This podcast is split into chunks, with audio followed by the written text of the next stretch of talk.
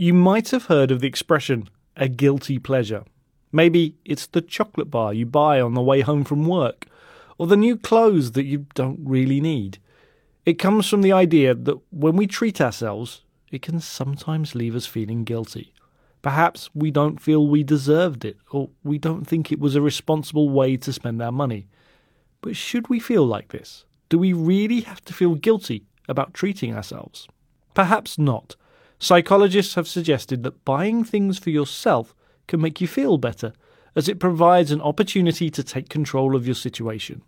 It can give you social contact, as well as a confidence boost from changes you make to your self image. It may be that, as well as lifting your mood, when you buy a treat, you might just be looking after yourself.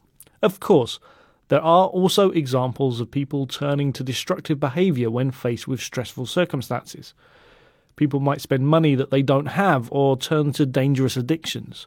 Psychologist Leon Seltzer considers the difference between self indulgence and self nurturing. Self indulgence can be reckless and have negative consequences, while self nurturing is taking responsible decisions to satisfy our needs and take care of ourselves in ways that don't have a significant impact. One stress that people may need to deal with is exam stress. Many universities publish guides with advice for coping with exam stress. Reflecting the difference between self indulgence and self nurture, they recommend rewarding yourself for your efforts, doing things that you enjoy and are good at so that you can feel accomplishment, and to avoid things that may make you feel worse afterwards.